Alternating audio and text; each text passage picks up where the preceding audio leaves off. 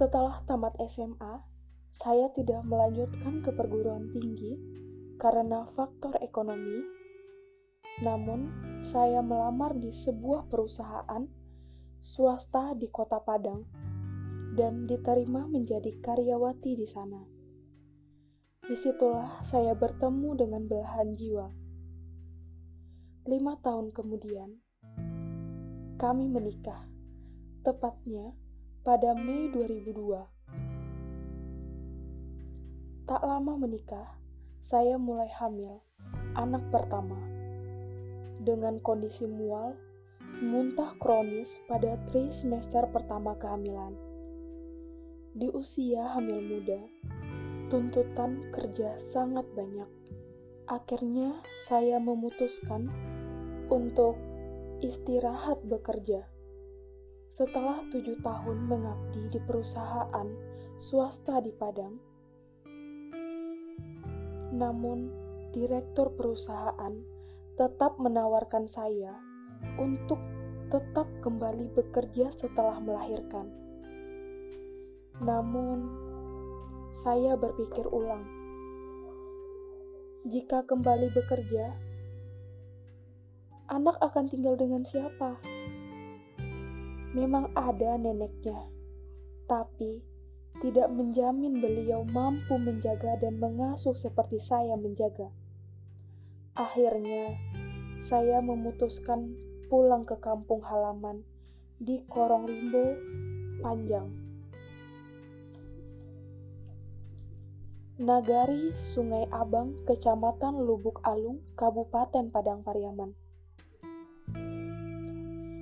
Saya lebih memilih menjadi ibu rumah tangga, mengurus anak dan keluarga, ketimbang melanjutkan karir yang sedang menanjak. Dan keputusan saya pun diamini oleh suami.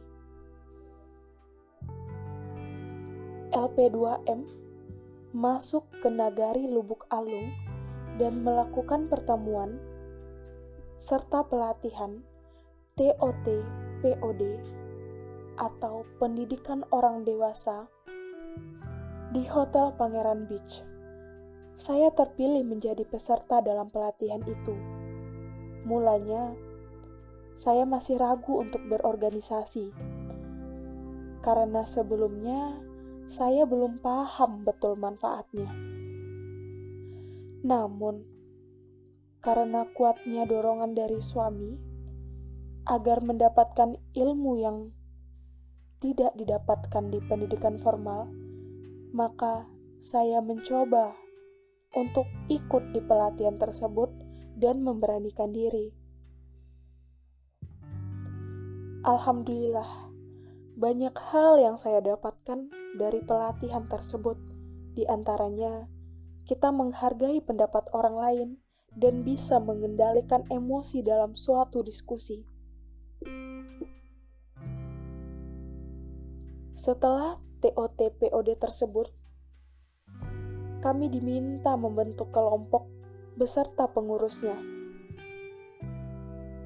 Saya dipercayai sebagai ketua kelompok dan terbentuklah kelompok perempuan usaha kecil Lubuk Alung Sejahtera atau KPUK Lastra. Seiring berjalan waktu, LP2M memberikan saya pelatihan pendidikan HKSR. Sebelumnya saya tidak paham dengan HKSR.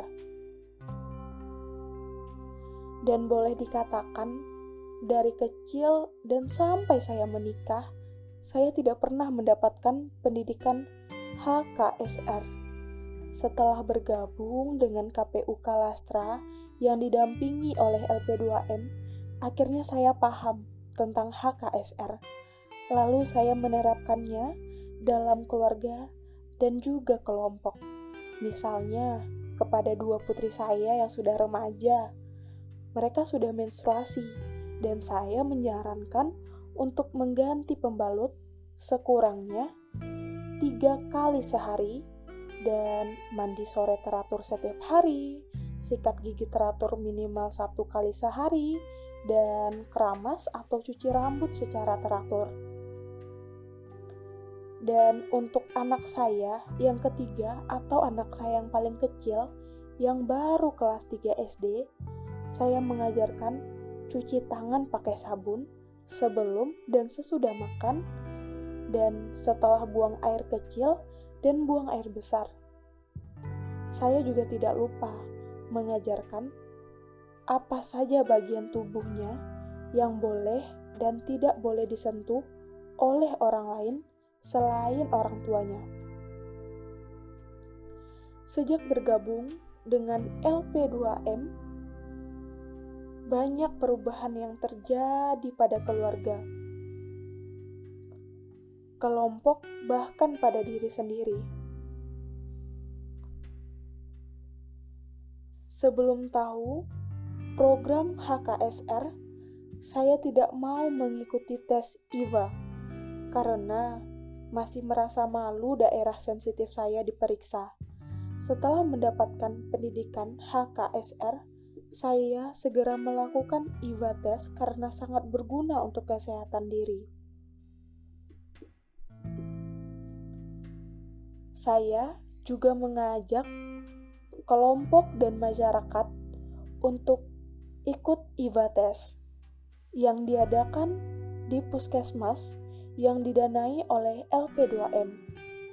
Alhamdulillah, saya mampu mengajak 16 orang untuk ikut tes IVA.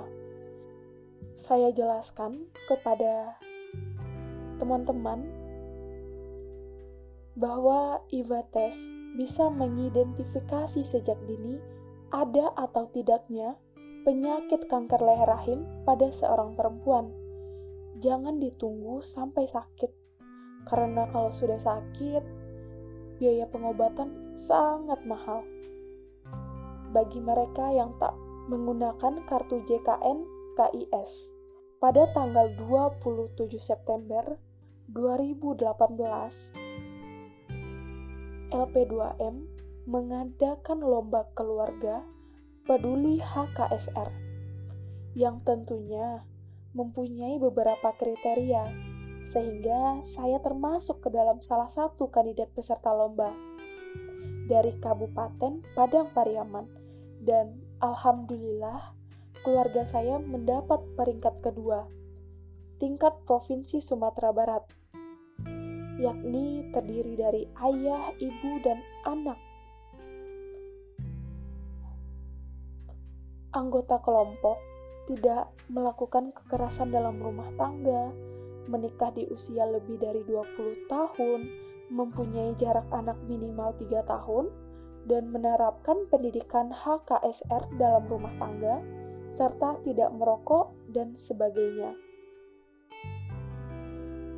Kemudian, ada program LP2M tentang gizi yang mana asupan gizi yang harus dimulai dari dalam kandungan atau fase hamil, fase melahirkan, menyusui, atau bisa dibilang seribu hari masa kehidupan.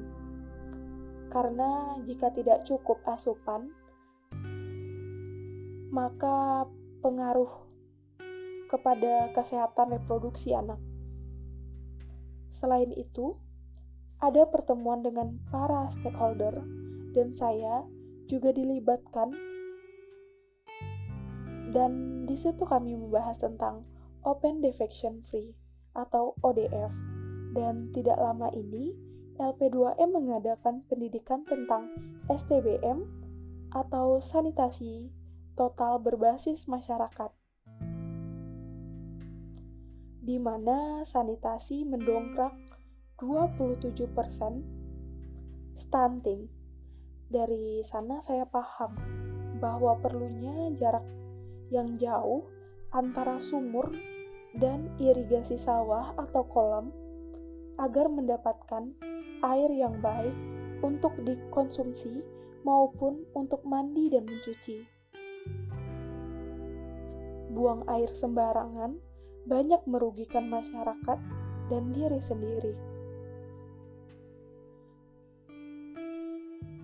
dengan adanya pendidikan sanitasi dari kelompok ataupun dari dinas kesehatan yang disampaikan ke masyarakat, sehingga ada perubahan, tidak ada lagi buang air besar sembarangan, dan yang tidak punya WC sudah bikin WC. Perubahan yang saya rasakan ini tidak hanya dirasakan oleh saya. Perubahan ini harus dirasakan oleh orang di sekitar saya. Saya iftariah dan bersama teman-teman kelompok bertekad menjadi perempuan yang sehat, berdaya, dan mampu menjadi perempuan pemimpin. Kisah ini menginspirasi kita bahwasanya karir dan berkeluarga bisa berjalan beriringan. Nah, untuk para perempuan hebat di luar sana yang masih bimbang memilih antara karir dan keluarga, jangan ragu, karena dengan berkeluarga tidak menutup kemungkinan kamu untuk terus berkarir dan meraih mimpimu. Semangat, perempuan bangkit, perempuan bisa.